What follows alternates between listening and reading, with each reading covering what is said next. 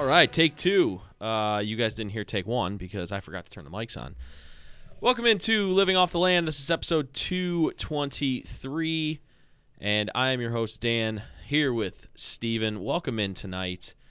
It's Tuesday, back in our normal recording slot, and you know what that means.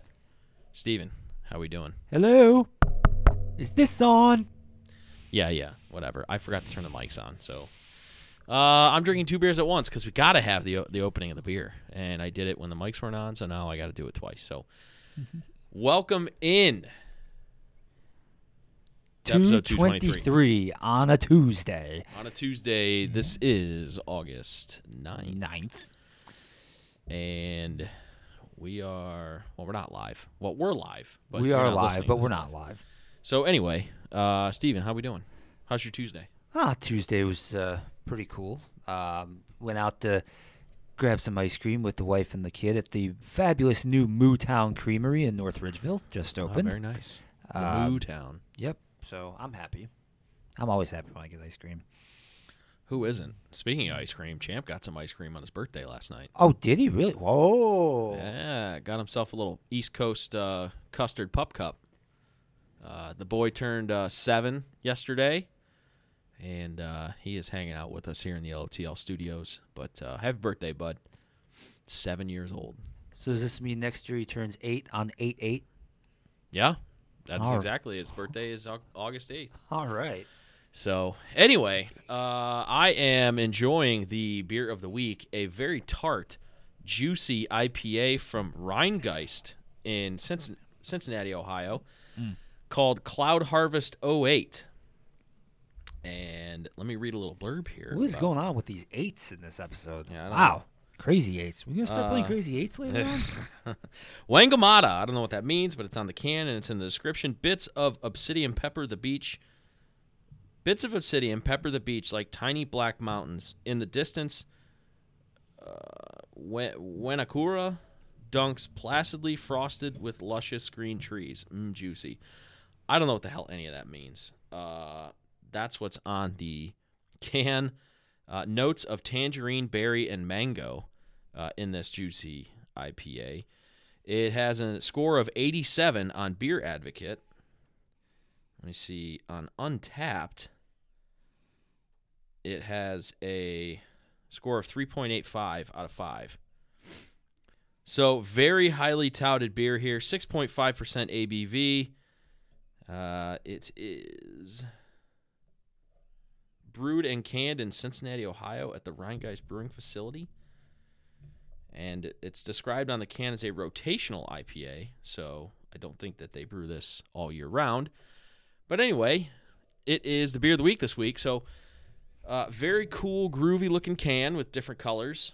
Uh, and I will say, it certainly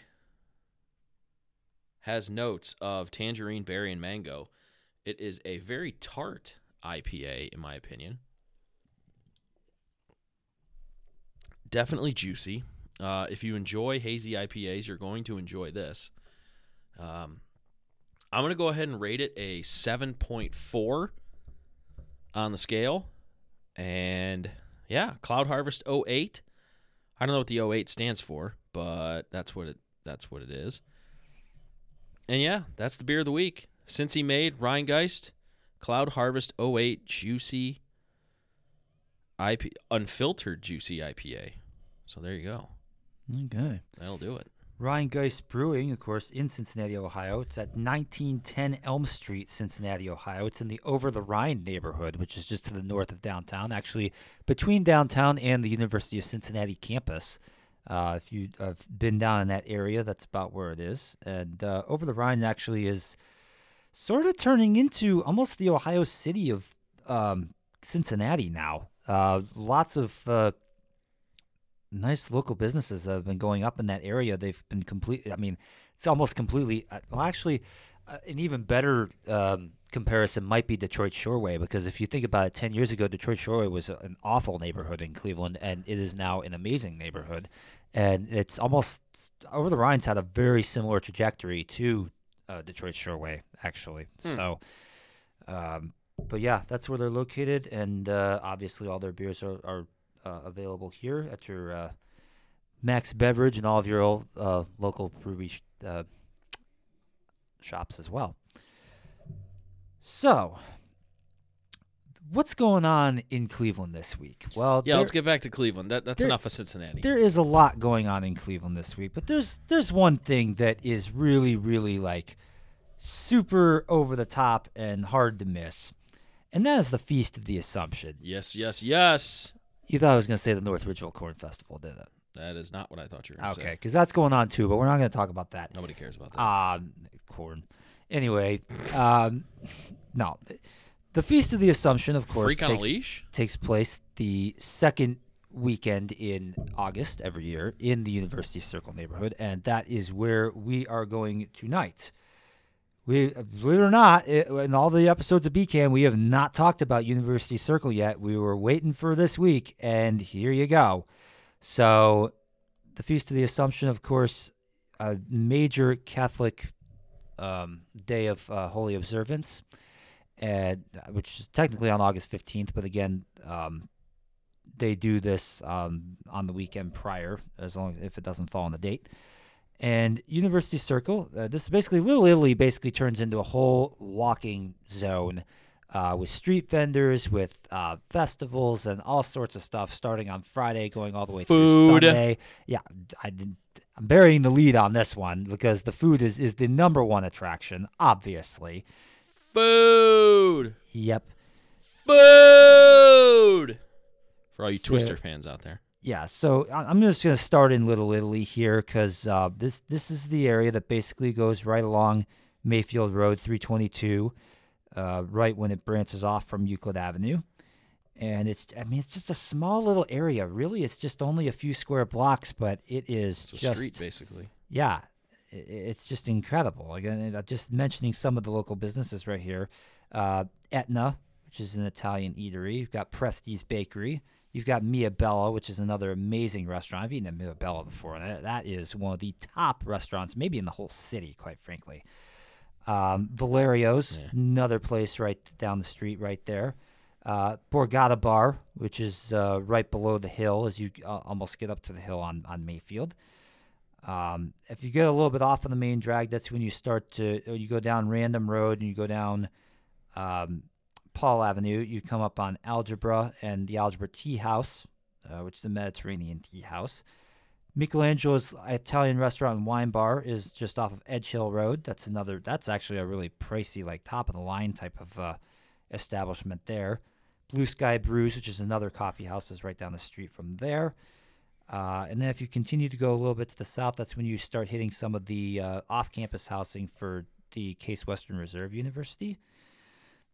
And again, Case Western Reserve is kind of like it's it's sort of bisected in half there. The South Residential Village is is uh, just off of Overlook Road and Cedar Avenue, which is on the southeast side of this neighborhood, and and actually Adelbert Road ad- abuts it as well. That's the street that goes right toward the UH main campus. Um, UH main campus is more or less dead center of, of bullseye in this neighborhood, which is again just to the immediate southwest of Little Italy itself. Uh, University Hospitals employs thousands of people, almost tens of thousands possibly across our entire region. Uh, of course, they have satellite facilities all over the uh, greater Cleveland area, but their main campus is right there on uh, Euclid Avenue and the Delbert Road. Um, they're really uh, more so than anything else. They're they're more known for pediatrics. I feel like more than anything else. Rainbow Babies and Children's Hospital is nationally and internationally renowned uh, for their care. And again, Case Western Reserve University just kind of sort of surrounds this whole area. You've got a section of campus just to the southwest of UH main campus, and then the, I feel like the majority of it is on the other side of Euclid Avenue, um, on the northwest side of Euclid Avenue. That's where your um, University Center is there. Frieberger Field, which is their main stadium, is there.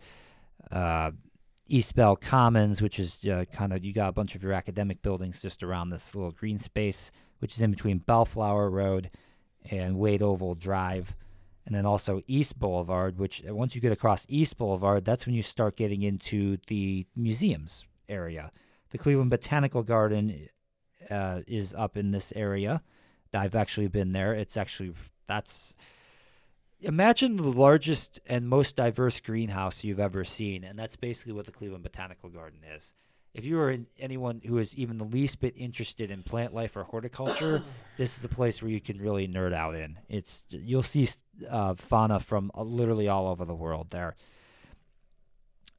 If you go a little bit to the west of there, that's when you get really to the museum's property. The the Cleveland Art Museum and the Cleveland Museum of Natural History uh, are both right off of Wade Oval Drive. These are two other places that I've been to uh, several times in the past and are great places to go and hang out and uh, to really learn a lot as well. Um, Dan, I know that you've been to these places as well, uh, and you've had your experiences there too. Uh, whether whether you're a kid, whether you're an adult, uh, there's always something to see at the the art museum and the Museum of Natural History. Uh, if you get up to the very far north end of the neighborhood, that's mostly residential. Uh, as you get north of the Case Western Reserve campus, and you have some, you know, the single family houses in this area are going for two, three hundred, maybe in some cases over four hundred thousand dollars. Uh, location is everything in real estate, and well, again, all those places that I just mentioned, you are within walking distance of all of that. Uh, this this area off of Magnolia Drive also has that's where Hawken School is located. Um, and actually, on the if you go a little bit to the west of there toward East 105th Street, this is when you get to the VA hospital. Uh, the VA hospital, of course, is another. Um, just you know, that whole healthcare corridor is just huge. UH is there. Cleveland Clinic main campus is just on the other side of East 105th Street, and then the U, the VA hospital is right up there as well, just a little ways to the north. Um, and if you go across East 105th Street on Martin Luther King, that's where you get into Rockefeller Park, which leads all the way up to I 90. Of course, that technically heads out of University neighborhood, but it's almost an extension of it. You can almost, if you're in the green space, you almost don't even realize you've uh, wandered outside it. If you go further down East 105th Street, that's when you start getting into some of your new residential high rises. This is where uh, Euclid Avenue and Carnegie Avenue and Cedar Road all kind of converge. It's actually kind of confusing a little bit if you've driven, if you're not familiar with the area. The streets kind of zigzag around there, but there are several high-rise buildings that are that are currently being constructed in this area. Uh, some of them are like 10, 12, 13 stories high, and these are going to be residential in nature. And I think this is going to be a real game changer for this neighborhood.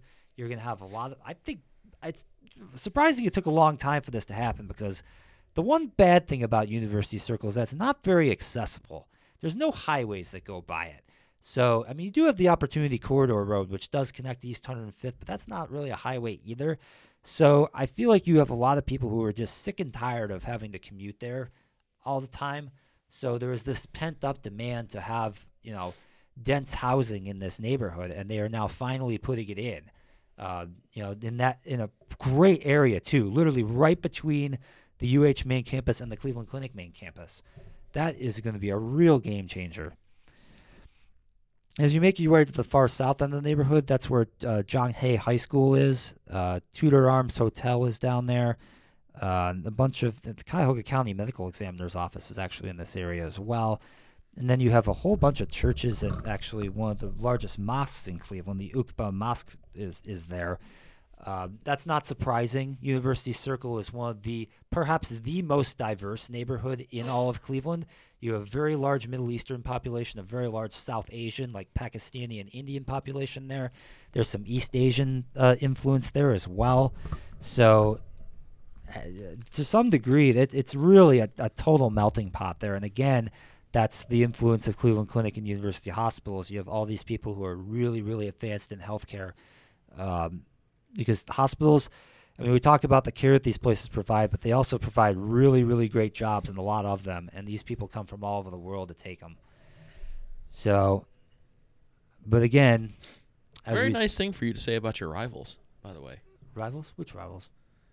Who we Cleveland- talk? Who we talking about? Well, you work for Metro now, so Cleveland Clinic and University. you know what? I haven't been in the door long enough to even get involved in, in any of that. Like, you know, they're all sort of known. You know, it's it's funny. They, they all provide great care, but they're all sort of known for different things. Like I said, Yeah. UH is their biggest thing is pediatrics. For Cleveland Clinic, it's um, heart and cardiovascular is their biggest thing, and then for Metro, it's uh, emergency room and trauma is their biggest thing, and that's easy to figure out because Metro main campus is literally one minute off of I seventy one.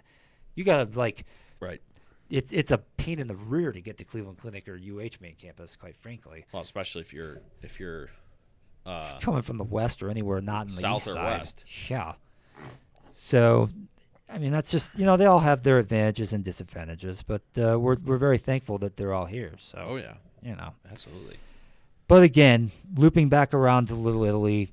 Fabulous area. Some Yeah. of the best food you'll find, Yeah. not just in Cleveland, but I think, frankly, just anywhere. Some of the some of the places you didn't mention that I that I'd be remiss. yeah, yeah, yeah. mention. Bring them up, please. Uh, so Toli, which is is uh, Tavern of Little Italy, that's a really cool bar spot. That's a really cool spot during the feast uh, weekend. Uh, La Dolce Vita, which is another uh, spot with a great back patio during the feast. Uh, I'd be remiss if I didn't talk about the pizza from Mama Santa's. That's one of the most uh, famous pizza places uh, in the entire city. Corbo's Bakery, which I think you mentioned Presti's. Corbo's is the other bakery. It's in Little Italy. Um, that actually probably is bigger than Presti's as far as notoriety goes. Uh, you also got uh, Trattoria Roman Gardens, which is a great rest- great restaurant. I mean, all these are great restaurants, so I'm kind of being redundant in that. But Angelo's Nido Italia, which is a great spot. Uh, I'm trying to think if I missed anything.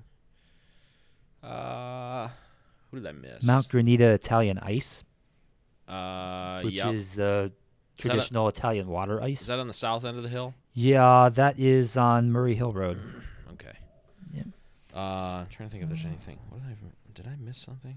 Oh, uh, Guarino's, another great spot, great patio. These places all really have underrated patios in the summertime.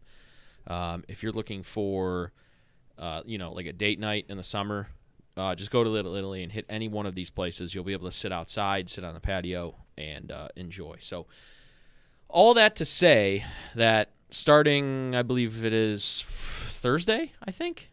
I think Thursday. Oh yeah, Thursday. Mm-hmm.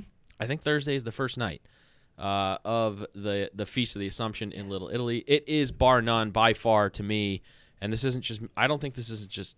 You know, it's not hyperbolic, and it's not just being a biased Italian. I think this is the greatest festival that this city has to offer. This is the closest thing that it will feel like to being in Italy, and and you mentioned the the, the street geography actually lends to that because the streets are narrow. A lot of them are, are bricked in. On a hill, You know, at, yeah, on a hillside. So you, you really could be, and with everything being just straight out Oh, the not streets. not to mention, I'd be remiss if I didn't mention the bocce courts up at Alta House at the at the top of the hill. Uh, incredible bocce tournaments uh, going on during the Feast of the Assumption. Um, that's always a blast. I mean, if nothing else, if you're at the feast and you just want to grab a bowl of pasta at one of the stands and just walk up to the bocce course and just watch people play bocce, fantastic people watching up there.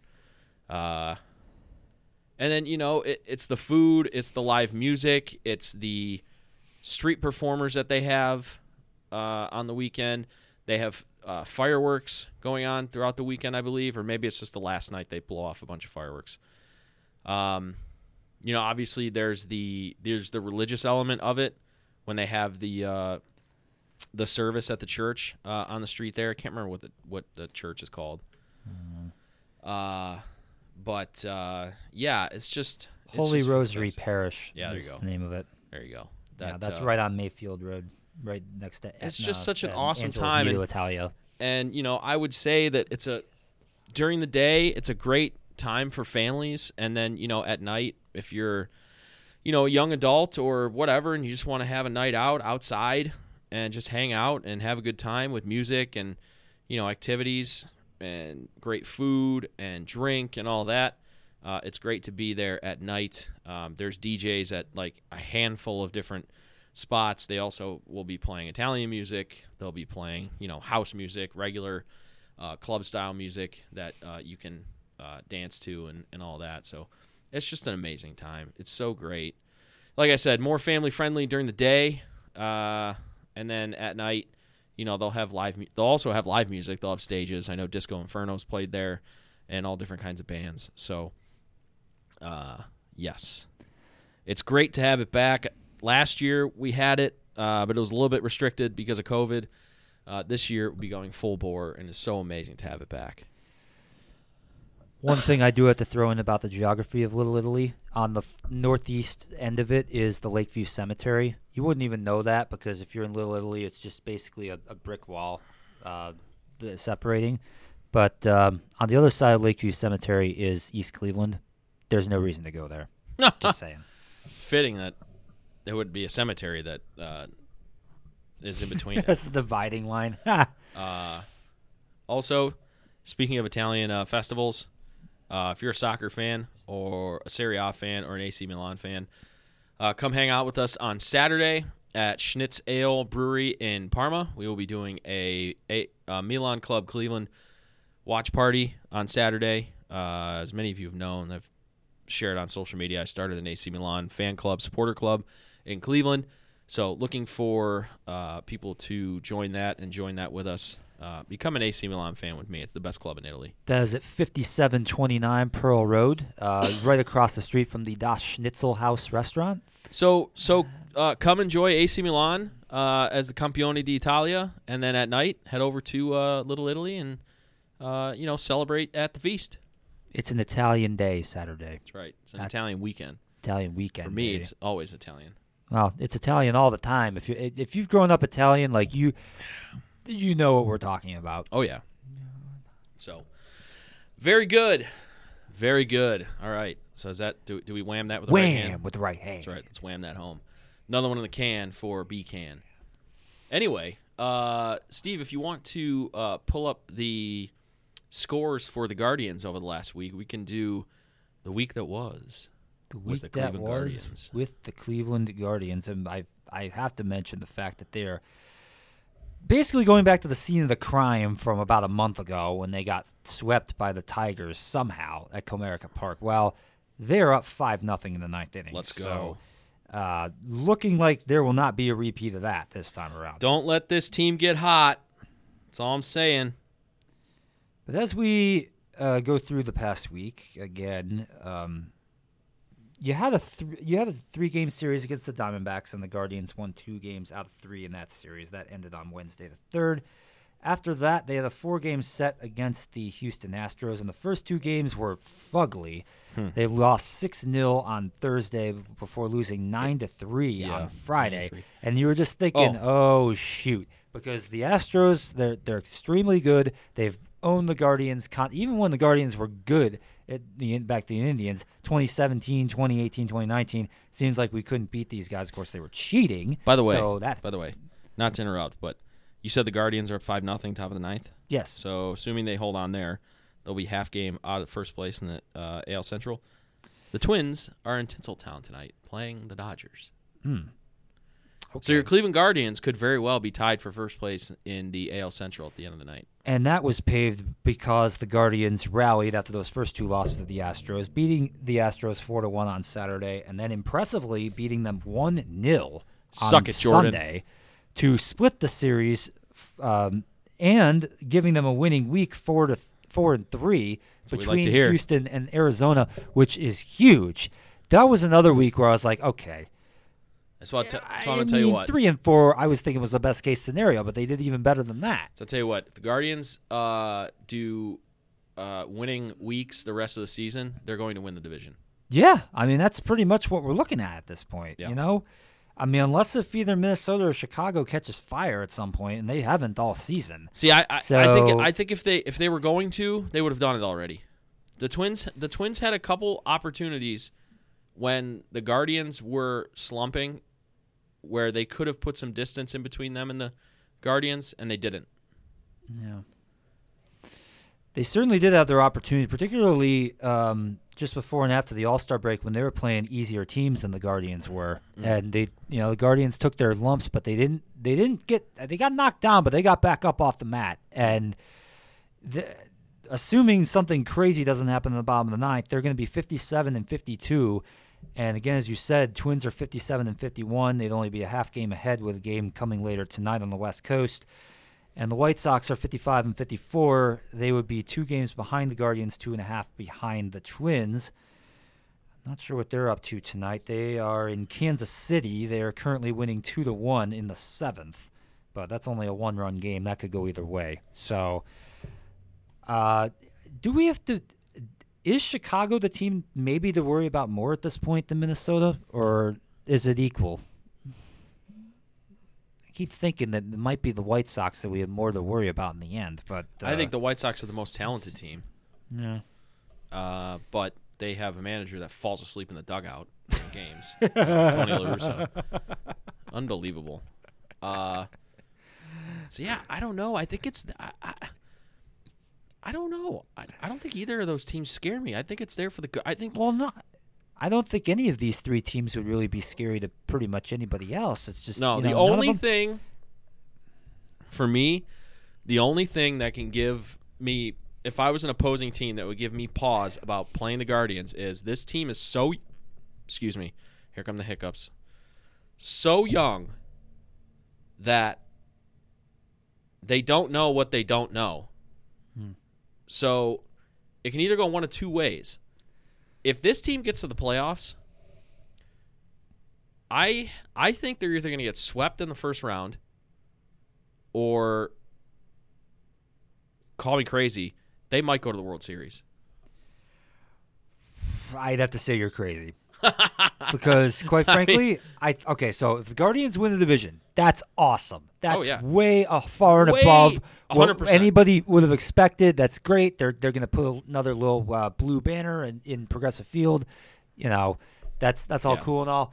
They they won't win a game in the division series. I'm sorry. I mean, given their recent track record in the playoffs, they've they've been they've been worse in the playoffs every year they've been there since they went to the Game Seven of the World Series in 2016. I, they haven't won a playoff. it game. hasn't just been the Guardians. I mean, the Twins. Last time they won the division, they got swept. The Yeah. White Sox. Last time they won the division, they got swept. You know, it's just the AL Central is just garbage compared to Yeah, the AL is. East and the AL West. It it just is. I, I I couldn't agree more. I couldn't agree. Now, more. am I talking out of both sides of my rear on this one? Because one of the teams that the Guardians might be most likely to face is the team they just played, the Astros, and they were able to split a series with them. So yeah. What you know what's interesting, and I saw this stat today.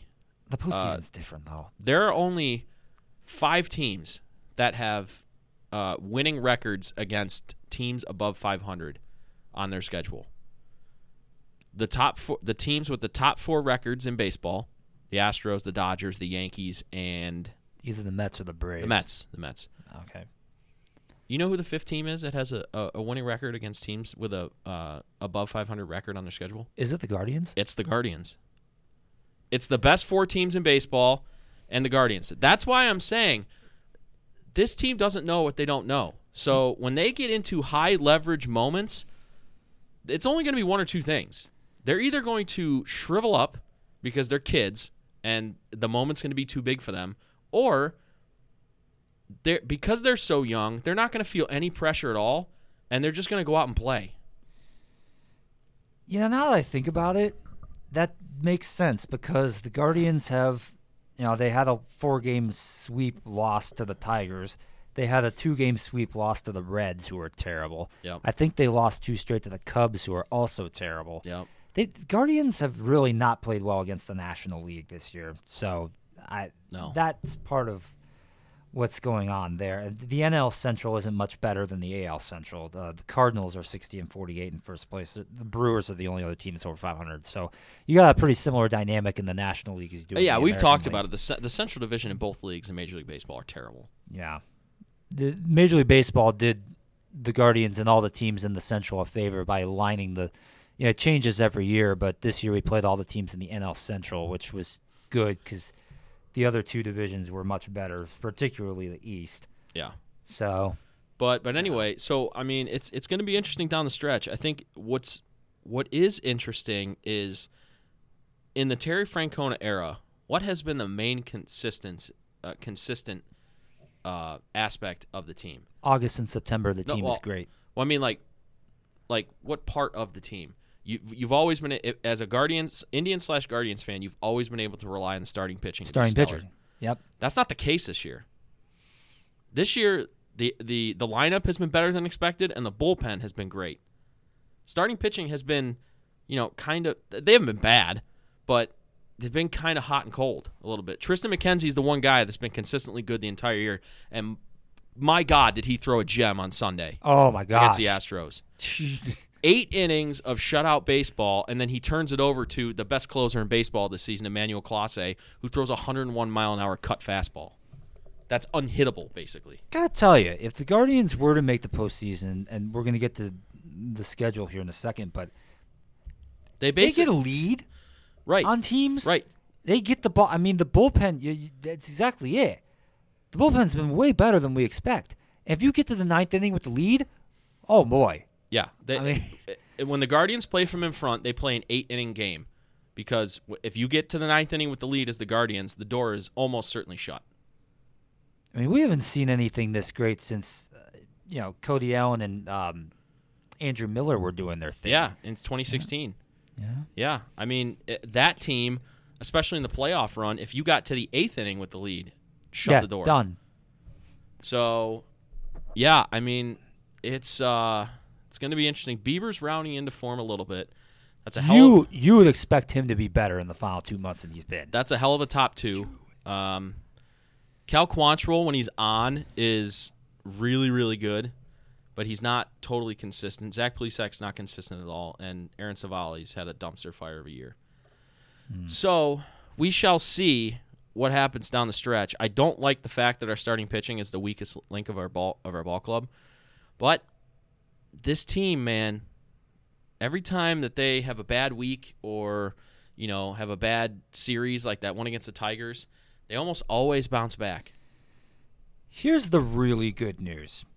I'm just looking out as far as September 1st here. You've made it through the really difficult stretch now. Yeah, you look between now and, Sep- and the first of September, Mhm. you know, which is really, I mean, once you hit first September, then you really are in, into the sprint toward the, the end. Right now, you're 57. Well, assuming they hold on tonight, it'll be 57 52. You've got two games against the Tigers. Mm-hmm. Then they go to play the Blue Jays for 3 mm-hmm. They then come home. They play the Tigers four more times. hello. Then the White Sox for 3 mm-hmm. Then they go on the road. They play. They go to the West Coast. They play the Padres twice. They play the Mariners four times before coming back home to play the Orioles for three. So you are basically playing against teams that either stink or teams that are relatively close to you in record. In the case of Seattle, San Diego, and Toronto. So you really have got this all in front of yourself now.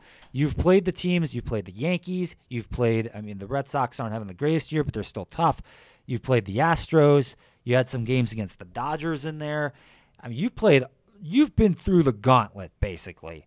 And you've come out with some scratches and bruises, but hey, you're not down on the mat and knocked out. You're in this. So this is, I, I almost, I gotta say, it to me now, it's almost I'm to go on record. It's I think it's more than 50-50 they're to win the division now when you consider what's ahead of them now. Cuz they again, they went through the ringer and they've come out and they're to be 5 games over 500 after tonight. You look at the teams they got coming up. I mean, unless they get completely beat up by Seattle and and Toronto, I can't see this month going sideways for the Guardians. I really don't. Yeah.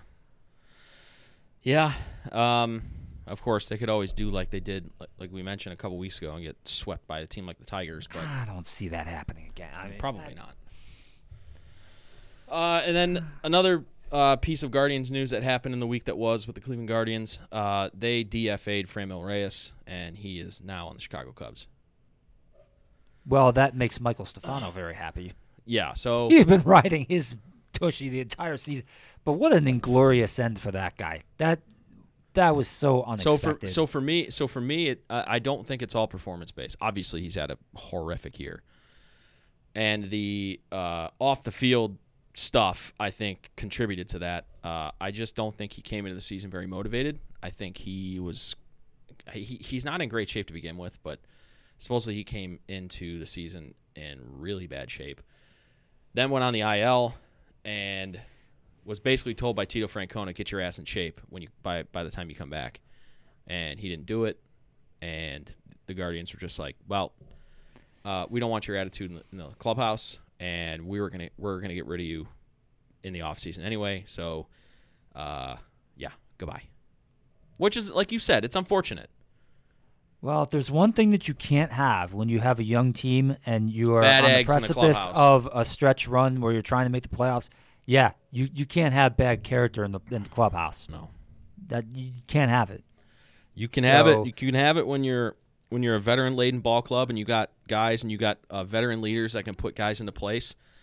The problem is, is Franmil Reyes was supposed to be one of those veteran leaders for this really, really young club. Yeah, and, and he wasn't that. You're not going to have any of the young guys put him in place. So the the front office and the management decided to step in and uh, take care of something that they didn't want to see fester and uh, splinter the clubhouse and be a bad influence on the young guys. So kudos on them for doing that because I'm sure it's not. It wasn't an easy thing to do because, you know, when healthy and when in good shape, you know, Fran Reyes is going to hit you 35 home runs. Yeah. Is he going to bat 280? No, he's probably more so going to bat like 240. But 35 home, home runs and 240 in today's age in baseball is pretty damn good. So, uh, onward and upward without uh, without the Franimal, but uh, yeah. So, big. Uh, well, I mean, in the we're in a position now that every series the rest of the season is a big series. But you know, you, you catch my drift when I say big series with the Tigers. It, if we don't win at least two out of three against the Tigers, it's a massive Major failure. disappointment. So, but we're one leg of the way there tonight, assuming that that game went final. Um, and yeah, could be tied for the lead in the division at night's end, depending on what the Twinkies do in uh, Tinseltown. Yeah, let's hopefully the Dodgers uh, take care of business over the next couple days Yeah. against Minnesota. That Do would it- that would be that would be greatly appreciated. Do it for Vin Dodgers, Mm. but uh, uh, yeah. So Are they your sentimental favorite to win the World Series now because of Vin Scully's passing, or or does that not matter? as long as the Guardians are alive, I'm not even gonna think about that. Okay. If the Guardians are out, I mean, let's be honest. If the I world- should have clarified that by saying the Guardians are. I, sure, sure. I mean, what are the odds it's going to be Guardians Dodgers in the World Series? But like, Well, here's the thing. Uh, everybody in everybody in uh in the country outside of New York, New York should be rooting for the Dodgers if it's Dodgers Yankees in the World Series. right? F the Yankees. Um so you know what'd be really interesting is if the Dodgers played the Mets in the NLCS and then the Yankees in the World Series.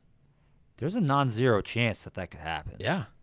I mean, those are three of the four best teams in baseball right now. The the Mets are 71 and 39. The Dodgers are 75 and 33. That is Yeah. seriously great. I mean, we were talking about how great the Yankees are doing earlier. The Yankees are also 71 and 39, so they've actually fallen off the pace just a little bit. In fact, they're 4 and 6 in their last 10. If you can believe that. The Dodgers meanwhile have kept it up. They're 9 and 1 in their last 10 and have actually opened up a little bit of a gap on the other teams. So, I mean, Atlanta, the defending champion, is just kind of lurking below the radar at 64 and 46. Um, I don't think I'd. You can't really knock out a defending champion team that are still in the mix, but they're, not putting up the gaudy record of some of these other teams. You know, by comparison, the Astros are 70 and 40, uh, so they're very much in that mix too. I mean, so when, when you're talking about the next level between where the Guardians are and the top teams, I mean, it's a pretty big gulf. That's why, like, if you're talking about, you know, could the Guardians beat these teams in the playoffs? I mean, yeah, maybe they could, but boy, that'd be a hell of a run if they managed to do that. oh my. God! By the way, I, I brought up the Mets earlier. Can we talk about this as the greatest closer entrance, at least in baseball today?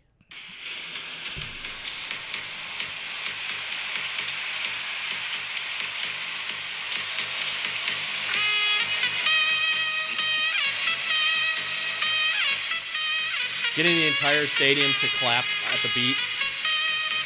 That's awesome. That is Edwin Diaz of the New York Mets. That's his walkout music.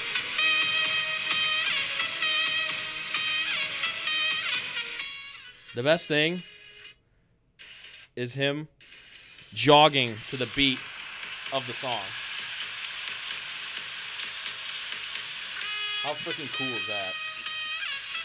I That is mean, just I- like That is just like, you know, I don't need to say anything. I don't need to show any emotion. You just know that when I come out of that fence in the outfield, I'm coming to kick your ass. Yep. God, that gets me fired up. That's like a scene out of Rocky. Oh, Something like that. oh my God, that gets me fired up. I love it. Yeah. Ah! It's all and it's it's all about the uh, the symmetry too, because the guy, you know, as he's jogging, he's jogging to the beat of the drum. It's so cool. I don't know why that gets me all fired up, but it does. I'm weird.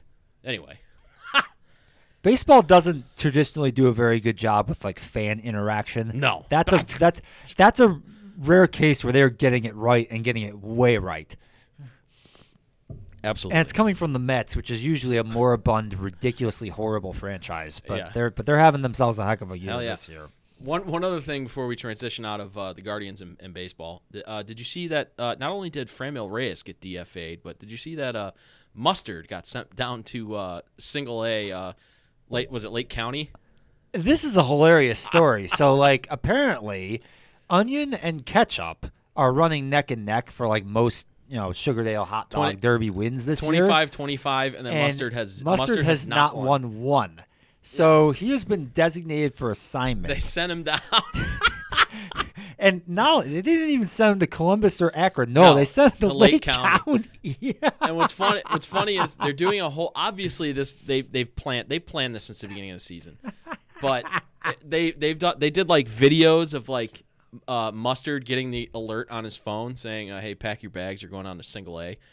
And uh, they, they're doing a whole like social media campaign on it, and it's absolutely fantastic. They've gotten the local news outlets to uh, to provide them graphics with uh, you know leading sports stories tonight in sports. Mustard gets sent down, all this stuff. It's just so great, so great.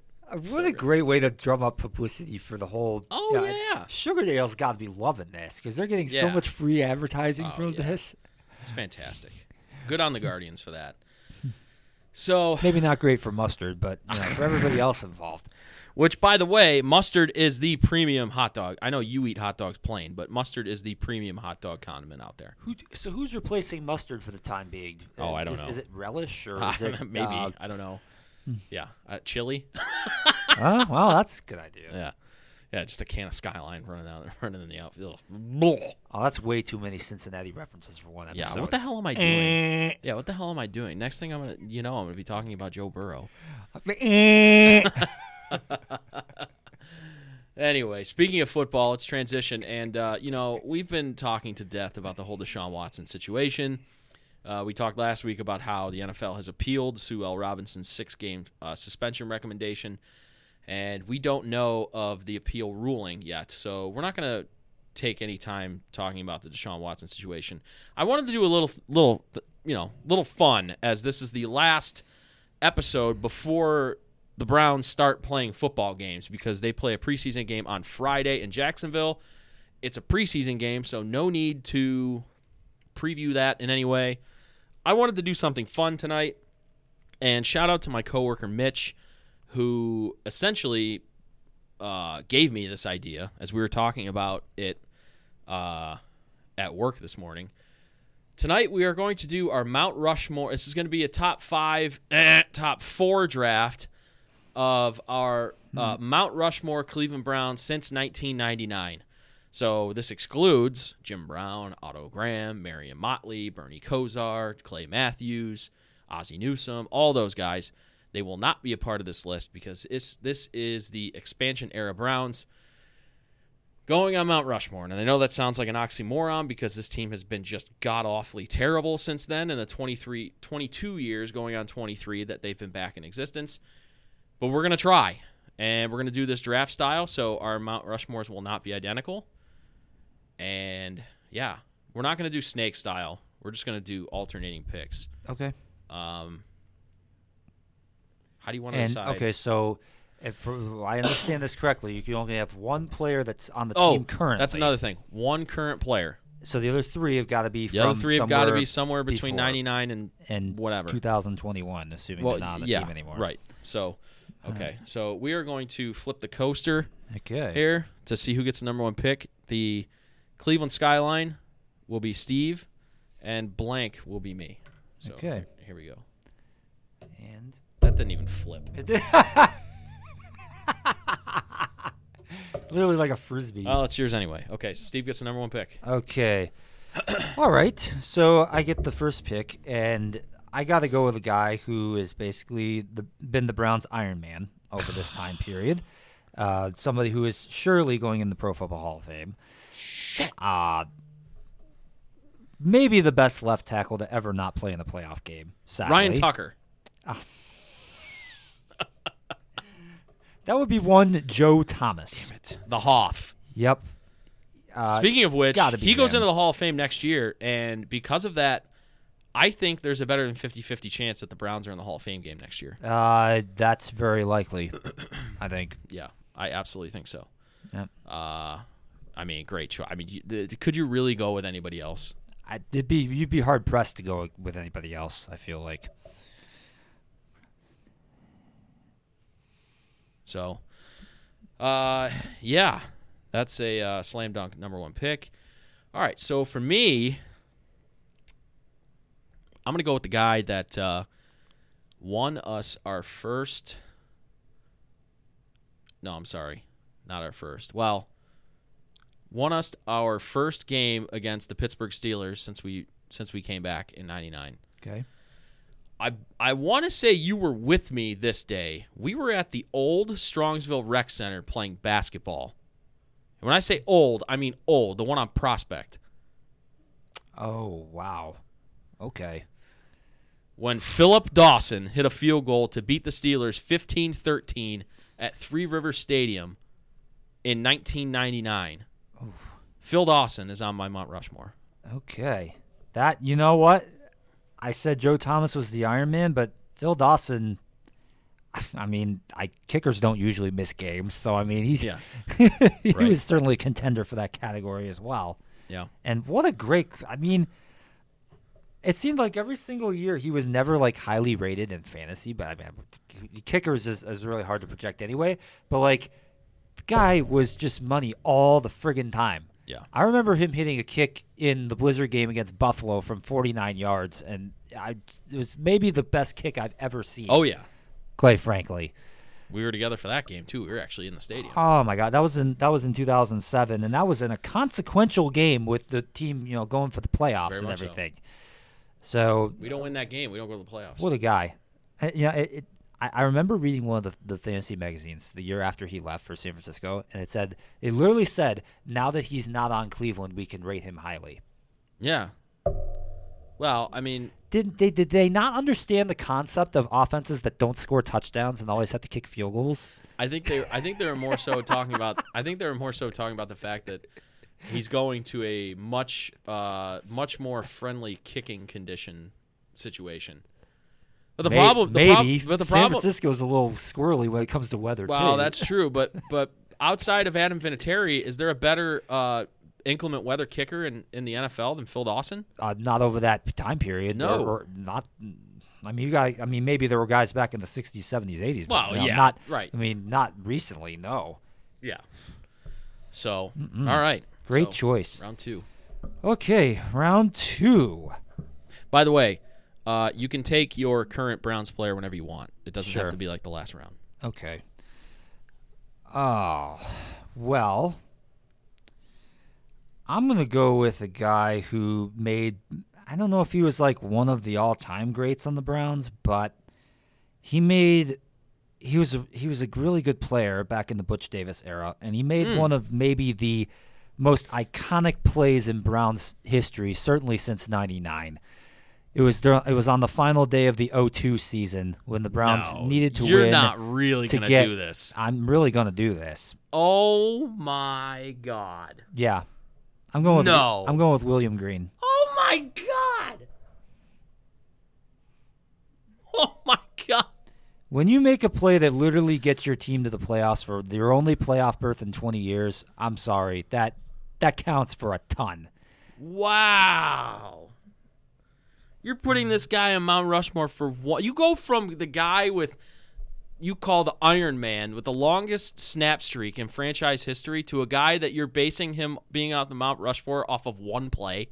I mean, it wasn't quite one play, but it sort of is. to be honest. I mean, if he doesn't make that play, he's nowhere near the list. one of my criterion was I wanted to have a guy from each era, relatively speaking. And for for me, I was really having a hard time coming up with one from the Butch Davis era, and I, I thought that was the one that made the most sense, quite frankly.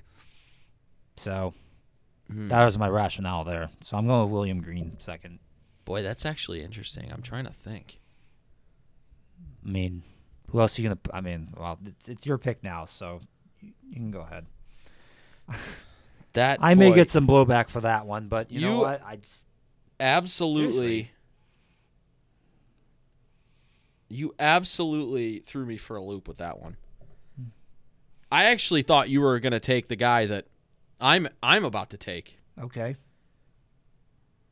Uh, I'm going to take a guy that might might eventually make the NFL Hall of Fame based on his contributions on special teams. Okay. I'm picking the guy that is number one in NFL history in kickoff returns for touchdown. I'm taking Josh Cribbs. Solid. Uh, Very not solid choice. he's number one fan favorite. I truly believe that the fan base is the ones that got him paid on that pay Josh Cribbs uh, campaign. Yeah, I mean, I mean, loc- and you want to talk about this? Doesn't this didn't uh, this didn't uh, result in the Browns making the playoffs that season? And quite frankly, the Browns actually lost this game. You talk about iconic plays since the Browns have been back in '99. How about that kickoff return in Pittsburgh where he fumbled the ball all the way back to the goal line, picked it up, and returned it, and was dodging tackles inside his own five yard line and took it back for a touchdown. I still remember Jim Donovan's call on this play. He said, and, and that ball, Cribbs much the ball. That's a live ball. And he's, he's he like, turns he's- he's- disaster he's- into a score. They had to go back and actually uh, Pittsburgh challenged the play because he, He very stepped nearly out stepped out of bounds. inside the They- zone five. There were were Steeler fans complaining about you know blocks in the back that were that were you know imaginary. It was just one of the greatest plays I have That's ever not like he was in the middle of the field. He's on one corner. No. Like how in And the, the world did eleven the- guys not manage to corral him? Part of the it's part incredible. Of the, part of the reason why that play was so good is because he jacked it up from the beginning. yep. When he muffed the kick, he pulled a Rob Gronkowski and was not fielding kickoffs. At least he I went mean, back to pick it up. the Steelers, unlike the- yeah, the Steelers, the Steelers directionally kicked it and and wanted it wanted him to catch it at the five yard line on the his right side of the field so that they could slant the entire uh, kickoff coverage unit towards him and basically create uh, a 12th defender as the sidelines. But I mean, he was so good at returning kicks. He was literally uh, dodging tacklers in his own five yard line and took it to the house. This play, if you put music to it, you would have started it with yakety sax, but then halfway you would have transitioned to "We are the champions." Oh God, which is hilarious because again, like I say, we actually somehow lost that game. Was that in, was that in 07 also? That was in 07. Yeah, we lost on a last second field goal, I believe. Yep. Yep. Yep. Yep. Yep. Yep. Uh, Would have won the division if they would have won that game. ugh. Sorry to bring that up, but that's true. yeah. Great choice, though. Great choice. Yep. Okay. Third choice for me. Gonna be a current player, Okay. and I had three of them written down. Three. Okay. I was thinking one of two, but I'm interested to see what you have as your third. One is on offense, the other two are on defense. Okay. I think maybe I know now. Boy, this is boy, this is you know this, this is the this is the tough. Well, I gotta say, whatever one you pick, I'm probably going to pick the You're other. probably going to pick the other one. so I am going to go with a guy who I think is one of the top defensive linemen I've ever seen, Mm-hmm. quite frankly, and deserves no other introduction. I'm going. I'm going. I'm going out. and that's Myles Garrett. Yes, I'm going out. I'm going uh, with a bold. Pre- I don't know how bold it is, but I'm going with a prediction this year that Myles Garrett's going to win Defensive Player of the Year. Myles Garrett is just an animal, and you know sometimes he gets a lot of flack for not making impact in the game at times, or or maybe he makes impact, but it's not at the right time or against the right opponent or whatever. But like, guy, the guy does so much. This guy not o- this guy not only re- this is how Myles Garrett wrecks a game. The Baltimore game at home last year that we that we beat Baltimore in the one where we injured Lamar Jackson and he didn't play the rest of the season. Game My- where we pretty much did everything to try to give up the game in the second half. How many times did we do that this, that last year and we actually did give it up? Uh, this, this this particular game we didn't because Myles Garrett forced a fumble, picked it up himself, and ran it in for a touchdown. I mean, Strip that's sack, how dominant. fumble, recovery, and- and and- and, and- score. and it and it wasn't it wasn't one where like he stripped it, it popped up in the air, and it just fell into his chest.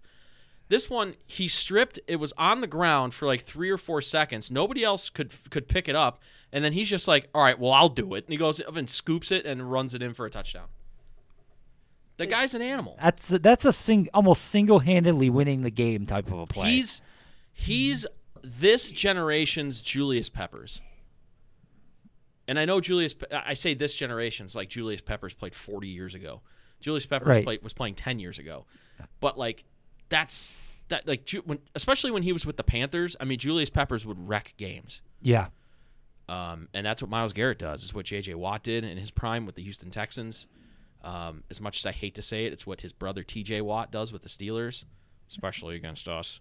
Um, yeah, that, that that's a great pick. Yeah. All right, so that's three for you. Now my third. I'm also going to go.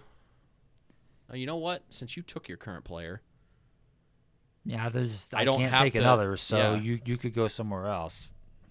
Let me see. Boy.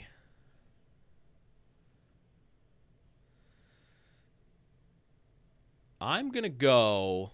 Let's go back to the O line. Okay.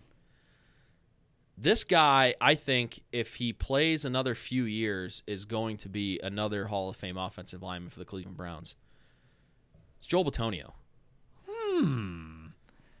Joel Bitonio. Wait, no, I can't do that. He's a current player. Current player. Can't do that. That's not my current player. Nope. I'm Okay. taking it back. I'm taking it Okay. Jesus. I'm taking it back. You didn't run. You didn't run to the podium. No, no. Holy crap. Oh my mm. god. Oh man. Now where do I go? Shoot. I was thinking like that was his current player. Oh, Yeah, no. okay. Oh boy, oh boy. Where do I go now? Where do we go? Where do we go now? Where do we go? You know what? Because oh, I can't Oh, oh, I, I can't think of it right now. I'm gonna have to go with my my my current choice. Okay. Uh, I'm guessing your other defensive guy was Denzel Ward. yes. Okay, I'm not gonna take Denzel Ward. Although I, I think I don't think he's there yet, but I think he's going to be there. Uh, eh, the other obvious uh, answer to this question is Nick Chubb. Yes. Um, this is a guy, and sorry to go all Chris Collinsworth right there. Here's a guy.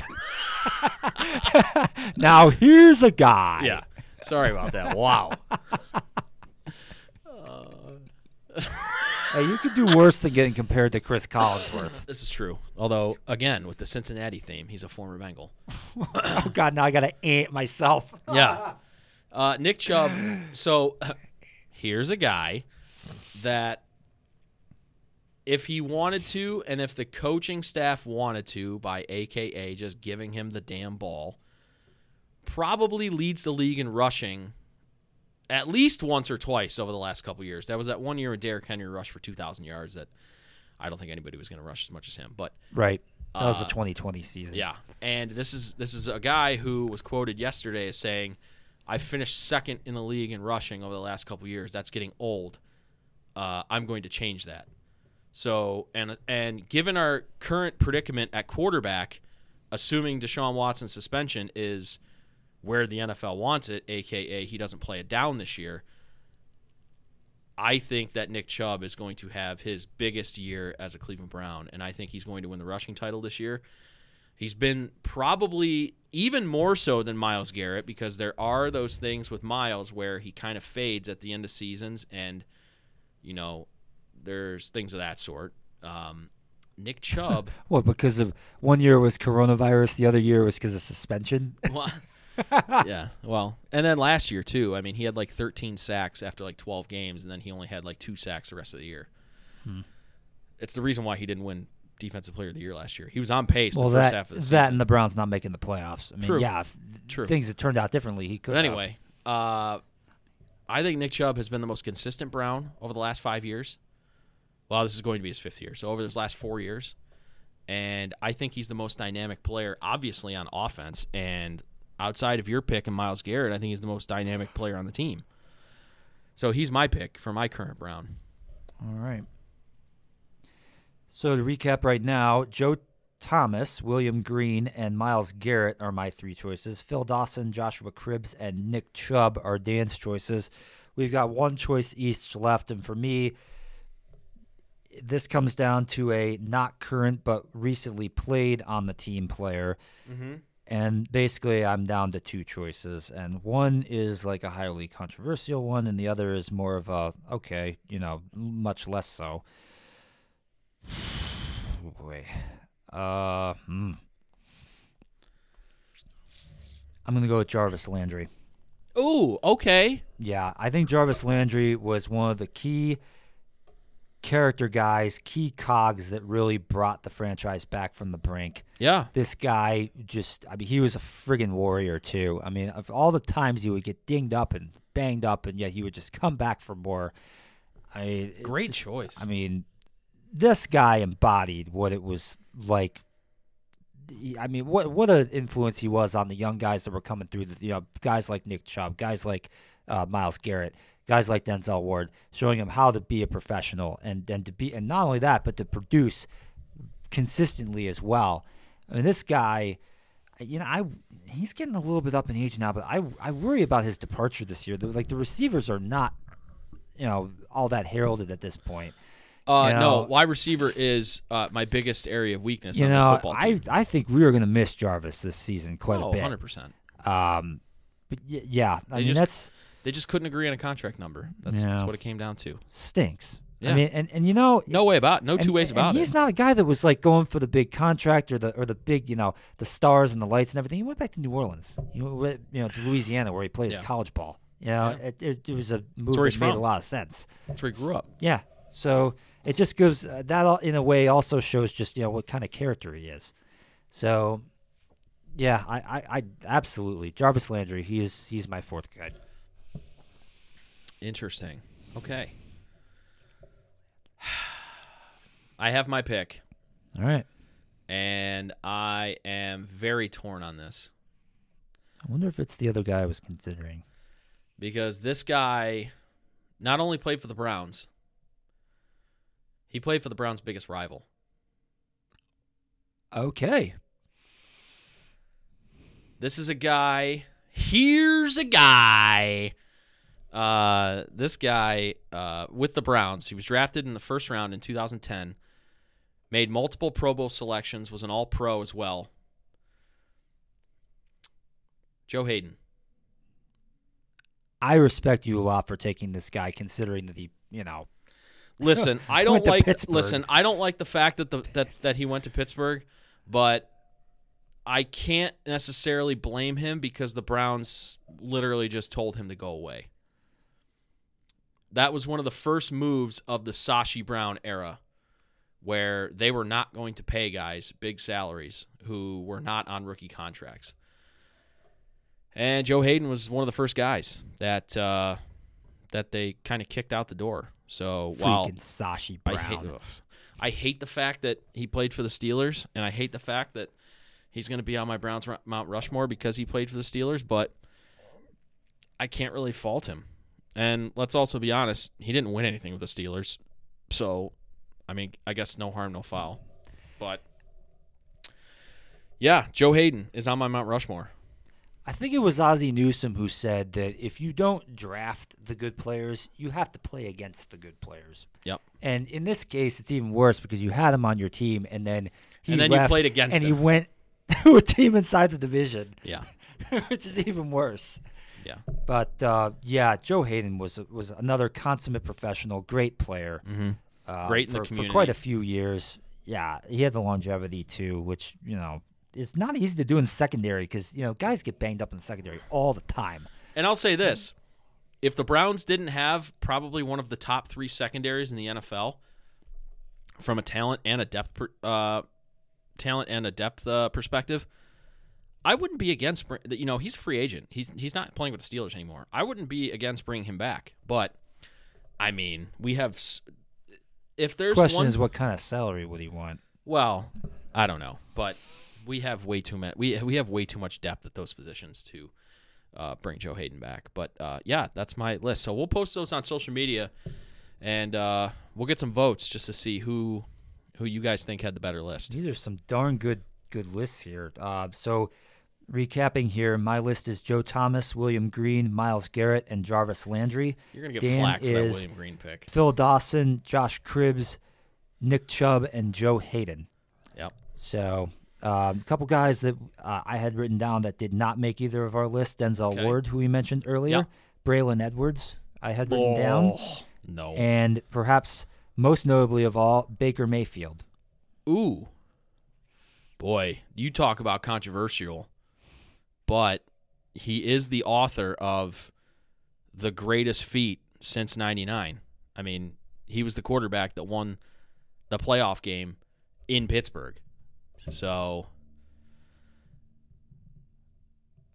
I'm going to be completely honest with you.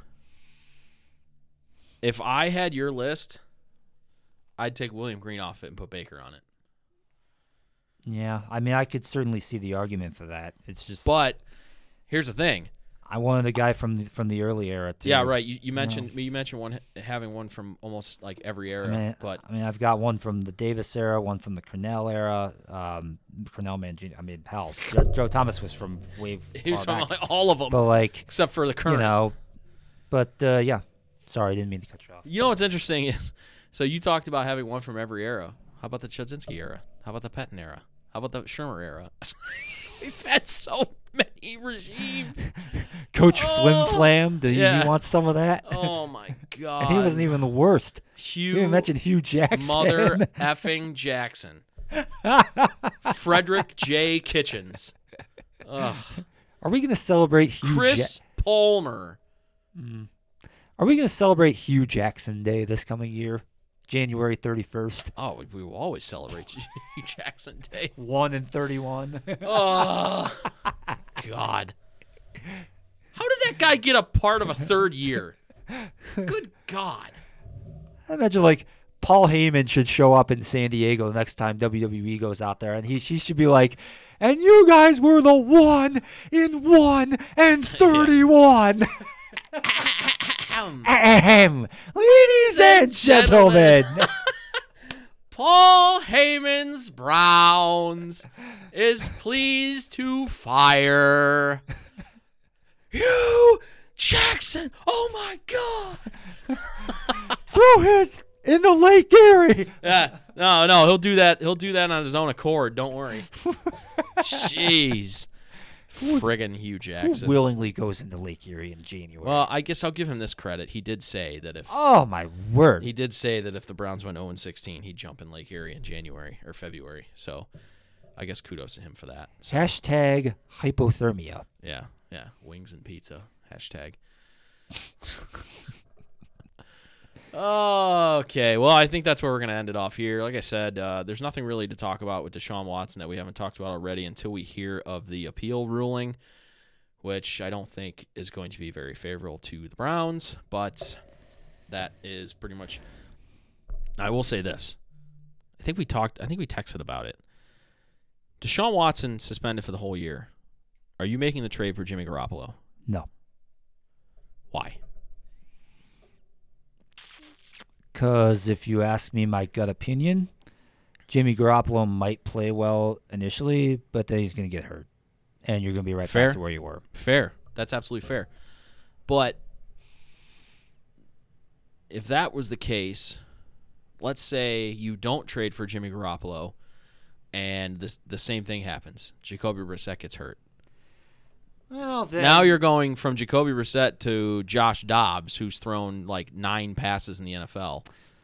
So at that point, you have to kind of figure where are you in the standings. First of all, you know, are True. if you're over 500, maybe then you pull the trigger on a move like that. Yeah. If you're already, if your season's already going downhill, then you just say, well, you know what, let's just play this thing out. Maybe we get a top pick in the draft. Well, of course, we don't even get it, so Yeah. that doesn't even work. So That so so actually so so to be completely honest with you, uh, I have my own reasonings for why, and, and I'm pro trading for Jimmy Garoppolo. I have my own reasons for that. That's actually one of them. Trade for Jimmy Garoppolo because assume if he can stay healthy, that will lessen the value of that draft pick that goes to the Houston Texans as much as it possibly can be if Deshaun Watson's not playing this year. yeah, there's no reason Jaco- to tank. listen, you don't even listen get to me. choice. If, if Jacoby Brissett is the quarterback for the Cleveland Browns in 2022 and he's healthy the whole year, I think you're looking at a six and 11 season. yeah, I think I said the, between five and seven wins with him. And so, not yeah. and not that I love Jimmy Garoppolo, you can't discredit the fact that this guy has taken a team to the Super Bowl and the NFC Championship game. Now, is he the number one reason why they did? No. no. But, but, what were the main tenets of the teams that he took to the Super Bowl? defense and special teams. Defense and running the football. Oh, and running the football too. Yes. What are the Brown? What are the Browns going to lay lay their hats on this year? Uh, defense. and running the Defense football. and running the football. The Browns almost run the same exact offense as the 49ers. This is that West Coast Shanahan Kubiak style of offense. telling you what, if you can get if you can get Jimmy Garoppolo and he can stay healthy, I think you have a chance to make the playoffs. I'm not saying go to the AFC Championship game, go to the Super Bowl because if you've looked, even if we get Jimmy Garoppolo, we still probably have like the eighth or ninth best quarterback in the division. The caveat Division? in in the AFC in the Oh, conference. okay. The caveat is, I think outside of quarterback and receiver, because the Browns need to do something with receiver. Sign T.Y. Hilton, sign Emmanuel Sanders, something like that. The Browns have one of the best rosters in, in the AFC. So it's possible that with Jimmy Garoppolo, you could still win the AFC North. It's possible. Because the Baltimore Ravens, as much as they want to say because they're getting back healthy and all this and blah blah blah, if you don't think that that, that contract situation is going to weigh over Lamar Jackson's head all year if they don't get it done, you're badly mistaken. Also, there's the fact that uh, Lamar Jackson, the injury bug has started to hit him a little bit, and his style of play lends to that. The longer he's in the league playing that style of football, the more nicked up he's going to get. And, you know, with the Bengals, there's the whole Super Eh. there's the whole Super Bowl loser hangover that they have to contend with, and not only the fact that their quarterback is probably not going to have a preseason, giving it uh, uh, an emergency appendectomy. He has not practiced in training camp, and he's probably not going to play or practice the entire training camp. That is interesting that he's still out. You have to wonder if he's had some sort of medical complication. Yeah, I know, know. coming after that. I know he's been at practice every day, but he just hasn't been participating. So, anyway, I'm just saying I'm pro Jimmy Garoppolo. Uh, Final thoughts, and since you didn't mention Pittsburgh, who's a better quarterback, Jimmy Garoppolo or Mitchell Trubisky? Jimmy Garoppolo. See, I consider them to be pretty much the same. I just go I, I just go back to and again, Jimmy Garoppolo's been in better situations, so I'll give him that.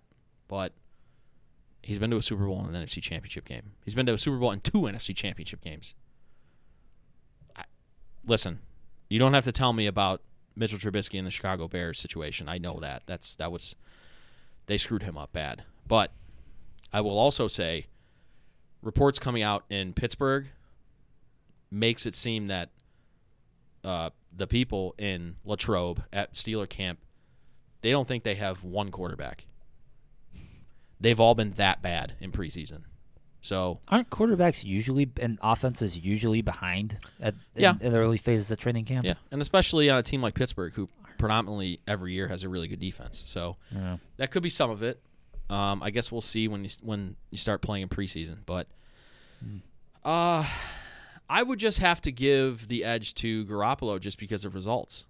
Um, you know, Lucky enough to get some block punts in the fourth quarter of of playoff games against the number one seed. that's true. A lot mean, of a lot of it is luck. I, I'm not I'm not going to run from that fact. A lot of it is luck. But listen, there's there's luck, and then there's 31 and 14 as a career record, which is what Jimmy Garoppolo has. That's that's really solid. That's impressive. Can't can't deny that. I mean, while Jimmy Garoppolo is not he's not an elite quarterback, he makes a lot of winning plays and winning throws. So, again, true.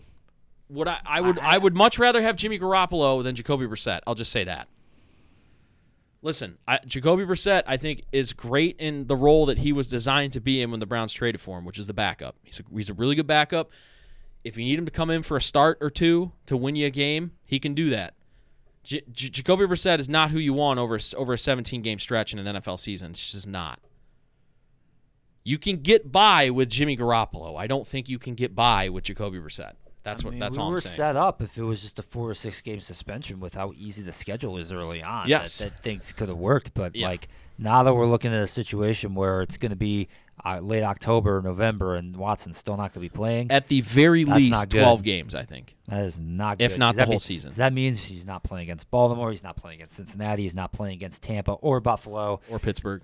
Or yeah, nor Pittsburgh either. So it's, I mean, he wasn't going to play. Be he wasn't going going to to play Pittsburgh, regardless. regardless. That was week three, but like Yeah. still. So Anyway, anyway, yeah. So that's going to do it for us uh, on episode 223 of Living Off the Land. We appreciate you guys listening. Thanks so much. Uh, once again, uh, if you're a soccer fan and you want to come watch some uh, some football, uh, we will be at Schnitz Ale Brewery on Saturday at noon. Come up and hang out with us, and we watch some soccer, drinking some beer, and having some food. And uh, yeah, so you can follow us on social media at the LOTL Podcast. And uh, that's going to do it for us. So, another one in the books for Steven. Um, Dan, you've been listening to Living Off the Land, episode 223. We'll see you next week. see you in the